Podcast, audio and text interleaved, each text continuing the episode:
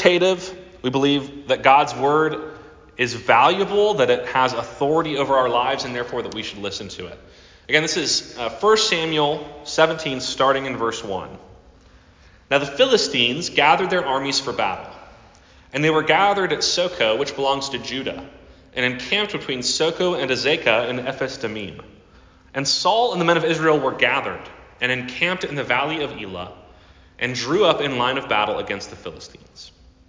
And the Philistines stood on the mountain on the one side, and Israel stood on the mountain on the other side with a valley between them. And there came out from the camp of the Philistines a champion named Goliath of Gath whose height was six cubits in a span. He had a helmet of bronze on his head, and he was armed with a coat of mail, and the weight of the coat was 5,000 shekels of bronze. And he had bronze armor on his legs, and a javelin of bronze slung between his shoulders. The shaft of his spear was like a weaver's beam, and the spear's head weighed 600 shekels of iron. And his shield bearer went before him. He stood and shouted to the ranks of Israel, Why have you come out to drop for battle? Am I not a Philistine, and are not you servants of Saul? Choose a man for yourselves, and let him come down to me. If he is able to fight with me and kill me, then we will be your servants. But if I prevail against him and kill him, then you shall be our servants and serve us. And the Philistine said, I defy the ranks of Israel this day. Give me a man that we may fight together. When Saul and all Israel heard these words of the Philistine, they were dismayed and greatly afraid. And then uh, I'm going to go ahead and skip ahead to verse 38. Then Saul clothed David with his armor. He put a helmet of bronze on his head and clothed him with a coat of mail. And David strapped his sword over his armor. And he tried in vain to go, for he had not tested them. Then David said to Saul, I cannot go with these, for I have not tested them. So David put them off, and he took his staff in his hand and chose five smooth stones from the brook and put them in his shepherd's pouch. His sling was in his hand, and he approached the Philistine. And the Philistine moved forward and came near to David with his shield bearer in front of him. And when the Philistine looked and saw David, he disdained him, for he was but a youth, ruddy and handsome in appearance.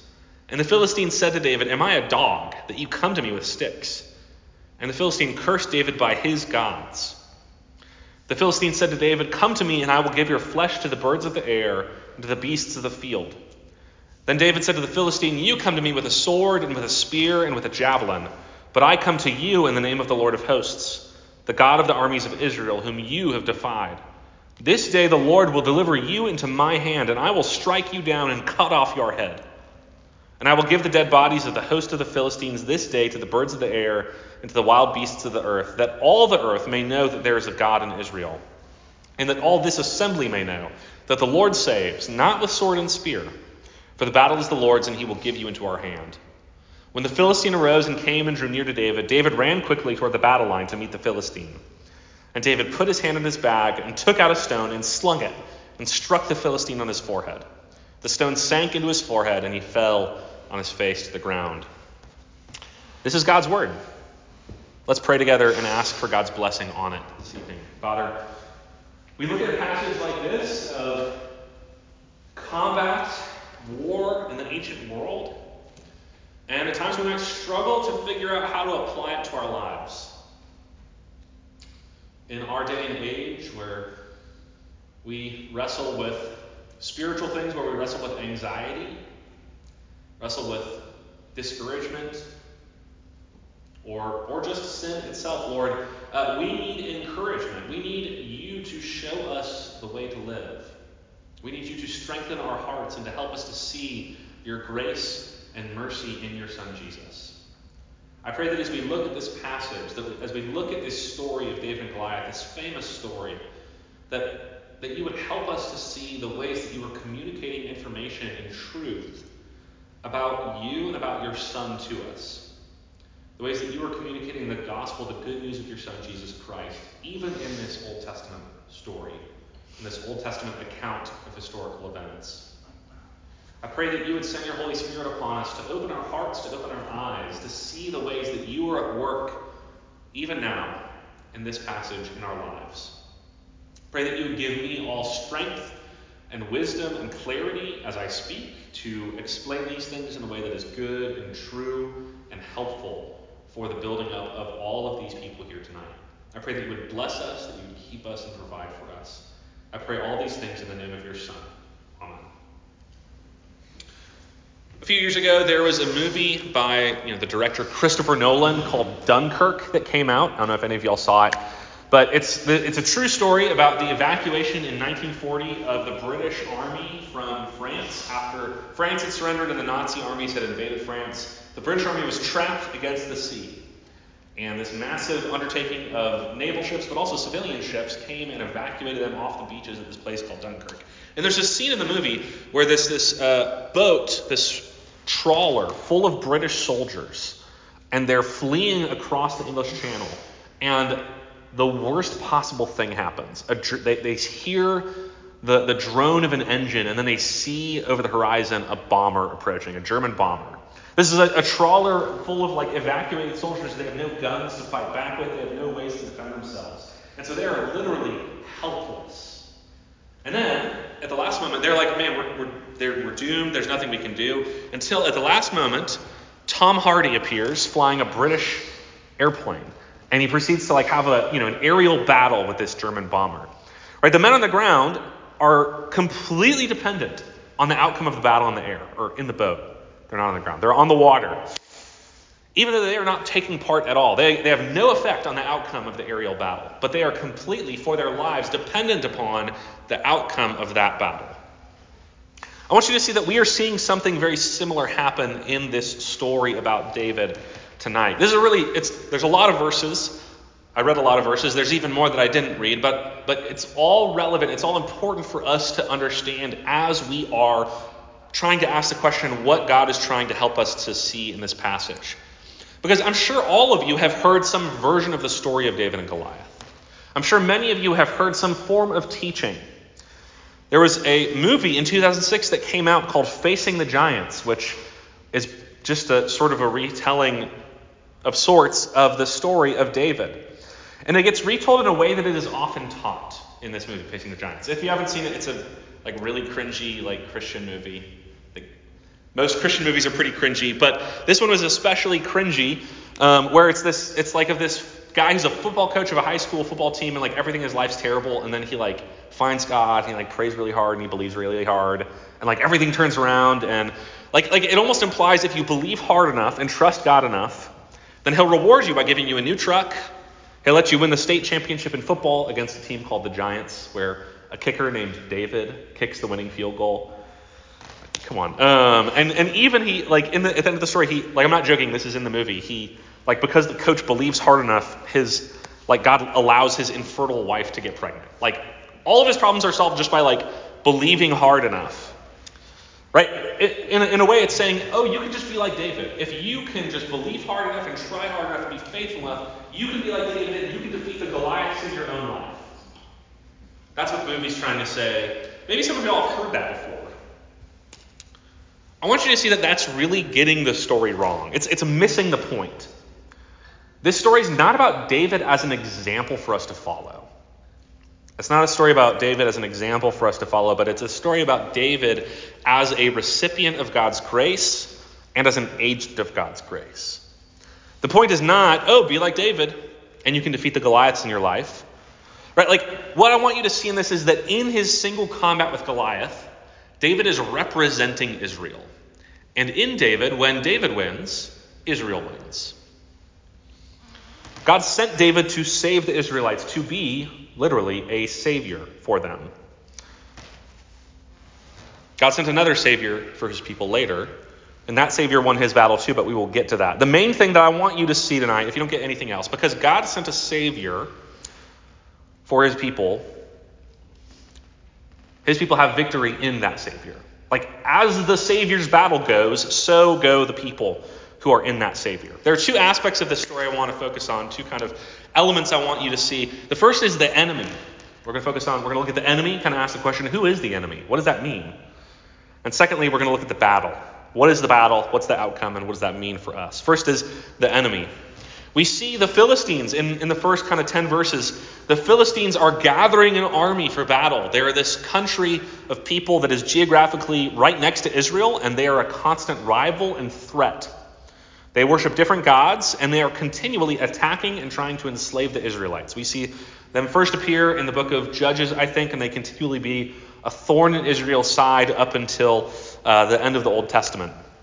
And so Saul has moved his army to sort of the, the frontier between Philistine and Israel in order to confront them, the Valley of Elah. It's a geographic place. And the Israelites are on one side of the valley, and the Philistines are on the other side of the valley. And then something happens maybe that Saul didn't expect. A man named Goliath comes out. He comes out, he, he, he comes out as the sort of stated and uh, honored champion of the Philistines and challenges someone in the armies of Israel to single combat. Right? He says, uh, you know, choose a guy, let him come down to me. If he's able to fight with me and kill me, then we will be your servants. But if I went against him and kill him, then you will be our servants and serve us. The word that's translated as servant probably is closer to slave. The Philistines are offering this single combat thing. And the reason that Saul and the Israelites have not taken him up on it is because they are afraid. They do not think that they can win. By the way, this is the kind of thing that you only do if you are so confident in both single combat or kind of regular battle that it doesn't really matter which way it goes, like you're going to win. The, the Philistines are basically like trash talking the Israelites here. They, don't, they, they are so confident themselves in their military and their weapons that there is nothing that Israel can do against them. So they send Goliath out. Like they wouldn't send Goliath out to make this kind of deal unless they were absolutely 100% confident in either type of combat of being able to win. And we see some weird measurements here. Goliath of Gath, his height was six cubits in a span. That translates to roughly like nine or ten feet high.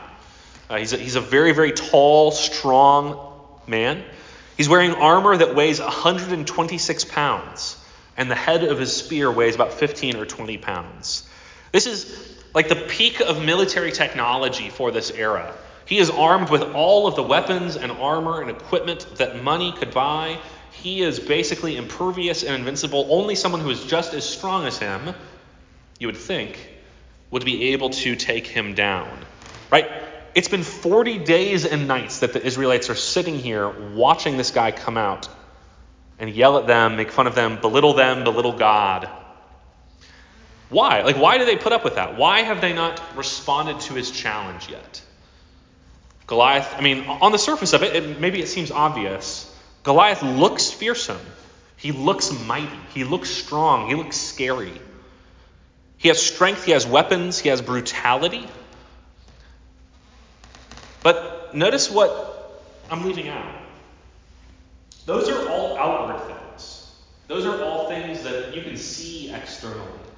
Literally, in the last chapter, in 1 Samuel 16, when Samuel comes to anoint David, God tells Samuel, The Lord sees not as man sees. Man looks on the outward appearance, but the Lord looks on the heart.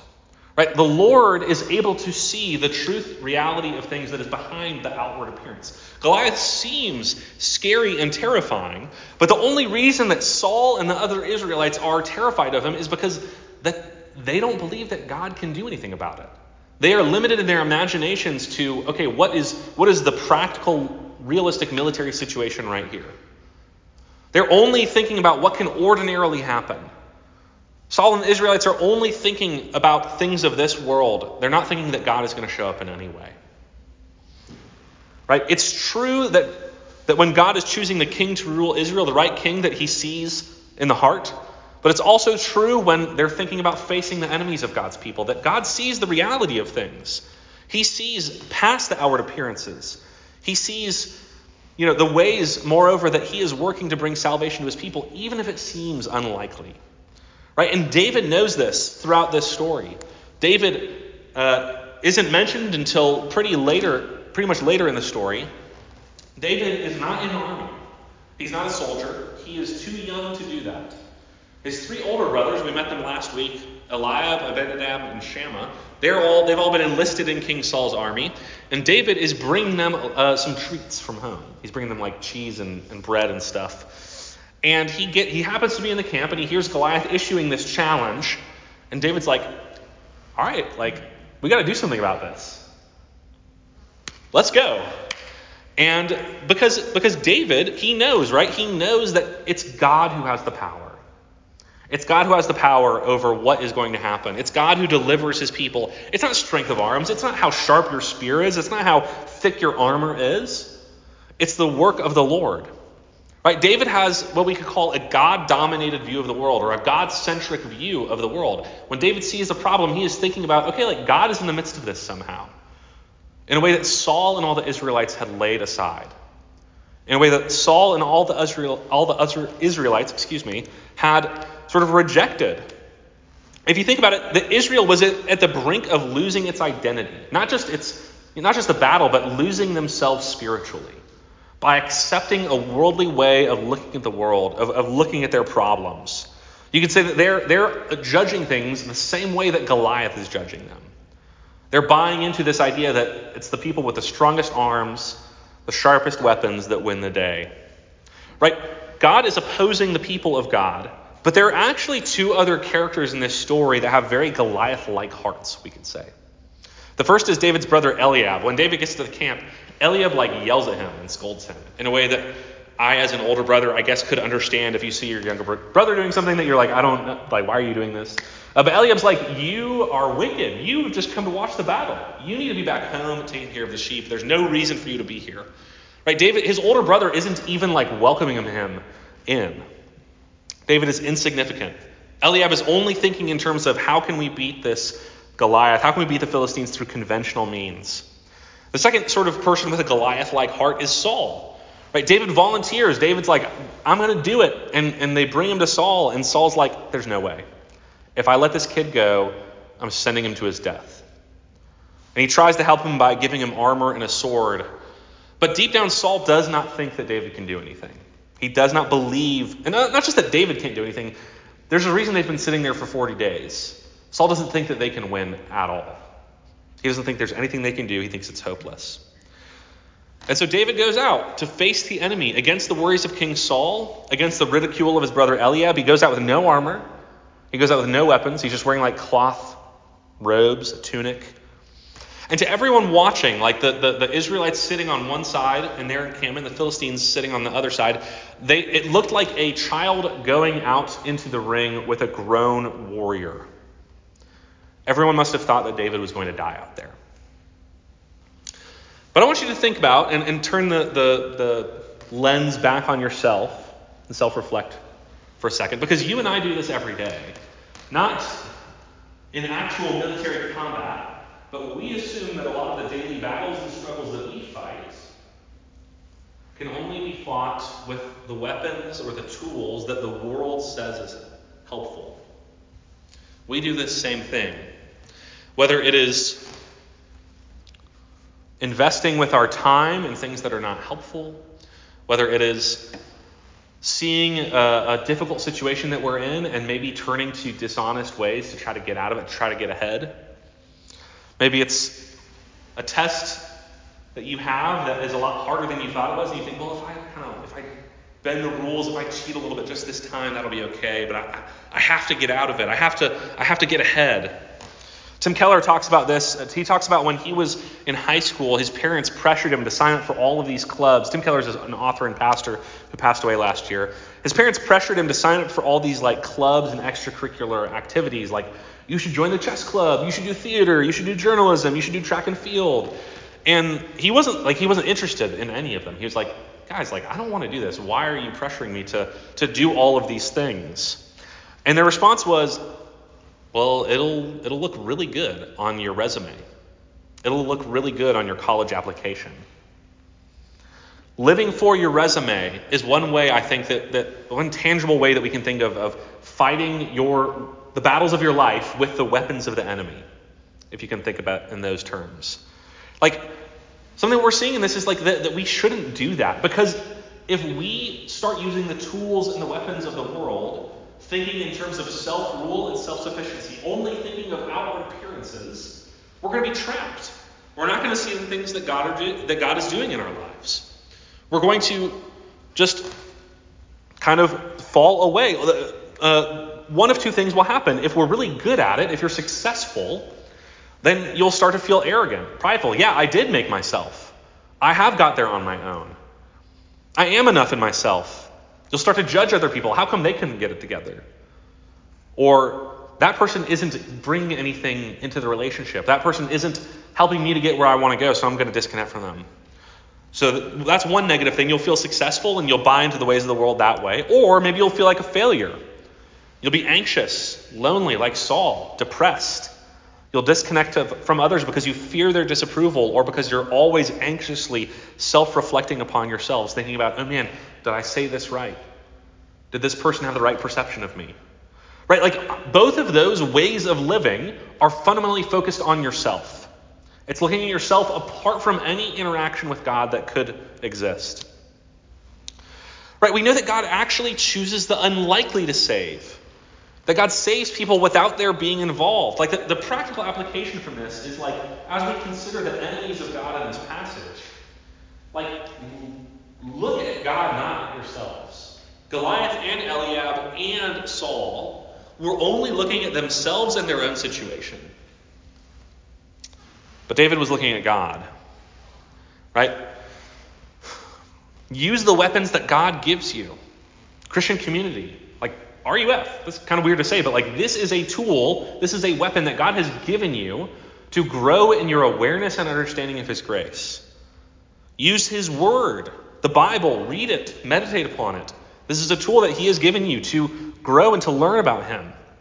Worship, prayer, being involved in a church, asking Him for help. The point of these weapons, right, is not to be strong in yourself, but rather God has given us these weapons that often don't really necessarily feel that helpful to remind us that He's the one who saves.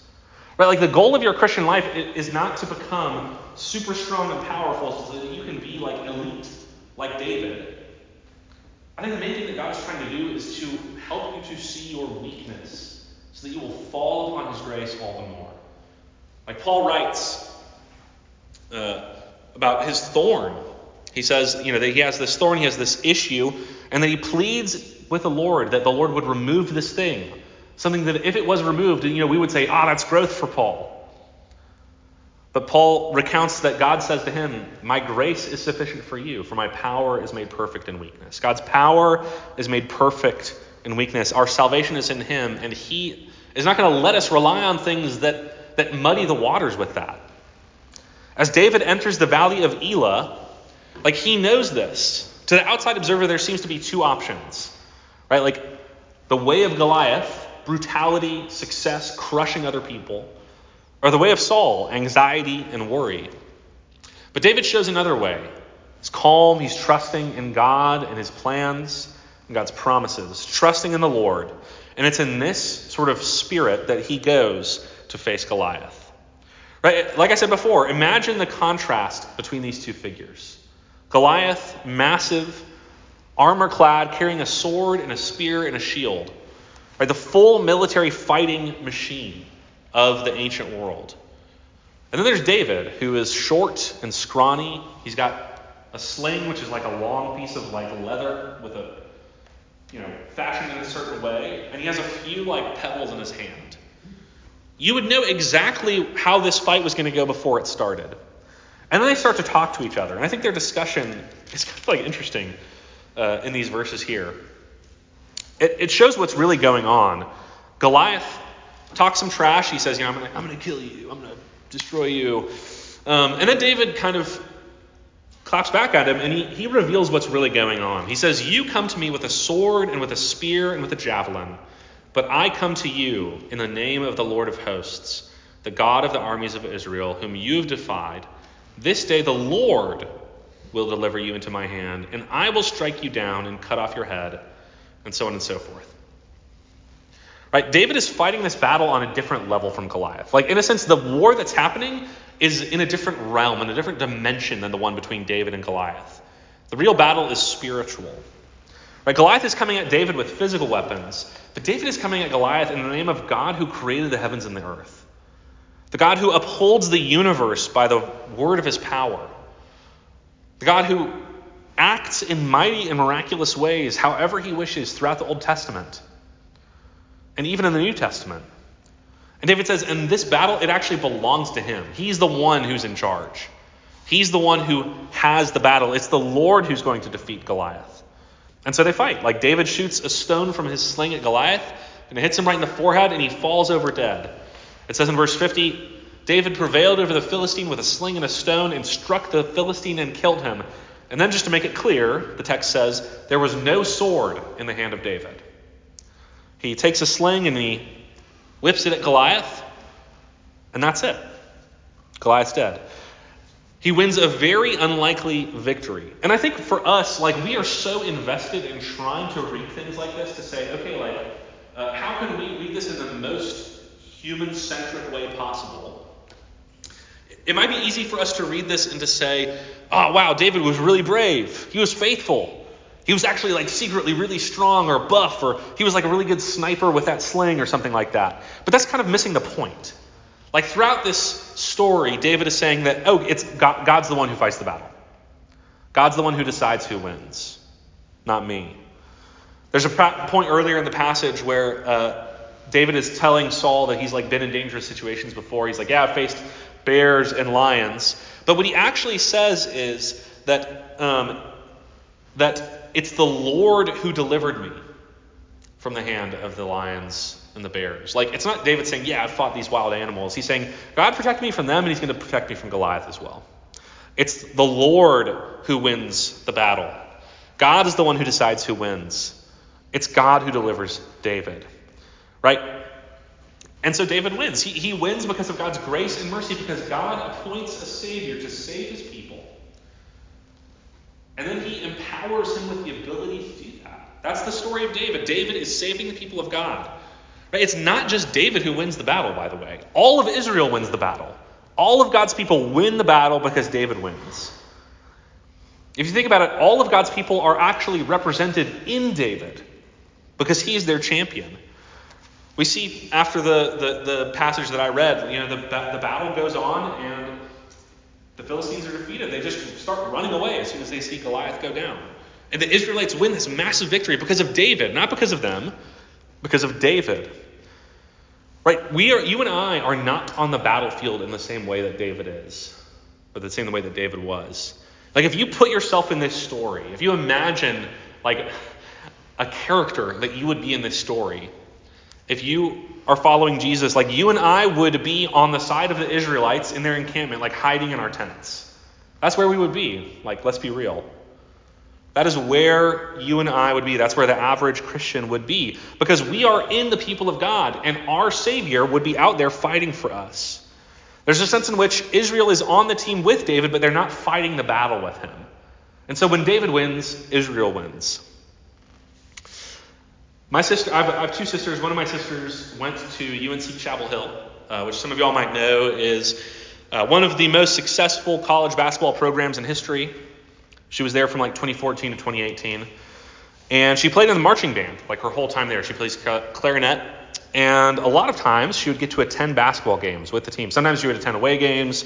Uh, there were a couple times that she went to like the March Madness tournament as well. It's pretty cool. In 2016, she was a sophomore in college and the Tar Heels went to the championship game. They went to the national championship. And they lost to Villanova with a buzzer beater. It was heartbreaking for her. Like, she still remembers, we've talked about this a lot. She remembers being in this auditorium, right? She couldn't go to the national championship game, but they, um, they had like literally thousands of Chapel Hill students in this big auditorium where they're watching the final game and they lose at the buzzer beater. And she remembers just this like silence that settled over the crowd. And people were like crying. People were like lying on the ground, just like, what the heck just happened? Like, professors canceled classes that week. That's how big of a deal it was for them. Their team lost, and there's a real sense in which she and her friends, she and her classmates, lost with them. And then the next year, the Tar Heels returned to the national championship game, and then they won. And she was in the marching band still, and they had this parade through Chapel Hill through downtown. Like it was, it, the, there was this parade that just turned into like this party with thousands of people. People were cheering and screaming in the streets all night, even though none of those people were on the team. Probably none of them had attended the championship game. None of them were on the court. Only a few of them ever got to go to a basketball game because there's so many people that want to go. They have to have a lottery system. And yet, when the team won, they won too. And their role as fans, as a marching band, after the fact, it wasn't to play or contribute. Their job was to celebrate and to bask in the victory that their champions had won for them. In a similar way, like my sister winning in the UNC Tar Heel basketball team in 2017, like Israel winning in David, you and I have a champion too, if you believe in Jesus. If you follow Christ, you have a champion too. You have a Savior. The Israelites faced Goliath, this fighting man of the ancient world, but you and I face a far more deadly enemy, the Bible says sin and death. Sin and death are the things that threaten us. Our sin and God's just and righteous wrath against it, and death, which is the penalty for all sin. But God, in love, sent Jesus to be our champion, to take our sins upon himself and to die for them on the cross, and to put death to death, to conquer it and to rise from the grave. And he did it. He, he, he already accomplished that in time, in space. It's already happened. The victory is already won. Through ways that the world would call weakness, right? Not a small shepherd boy with just a sling facing off against an armored giant, but by going to the cross and dying himself for us. It doesn't get more weak than a dead body. Jesus went and did that. Dying himself, Jesus actually won victory over sin and death for you and me in that moment. For all who believe in him, for all who are willing to say, you know, I can't win on my own. I need a Savior. I need a champion. That's for you if you'll receive. If you're here tonight and you're not, you have not yet received that, if you have not yet said that to yourself, acknowledge that to Jesus, I invite you to do that now. He's, his arms are open to receive you, and he freely gives his love and grace and mercy to all who come to him. So, if these things are true, the practical application then, for whether you're a believer or not, is to believe and to remember that Jesus has conquered, that he has won the victory already. Believe and to remember that you have a champion who has defeated your enemy for you. Right? Like the Israelites, they didn't fight the battle, they just lived in the consequences of the battle. They lived in the victory of it. They lived as if the Philistines were defeated. For you and I, the consequences of the battle is that, that we get to live like we are going to have eternal life. Because in Christ we will. Remembering what Jesus has done for us. One pastor wrote this Faith is sustained in the present as long as it remembers God's works in the past. If we continually remember this victory that Jesus has won for us, we will continue in faith. Our part is to remember what God has done in Christ and to celebrate, right? Like, like both literally and metaphorically, to live a life of celebration and joy due to Jesus having won the battle for us. Right? To, to sound the trumpets, to play the music, sometimes literally, music team, thank you.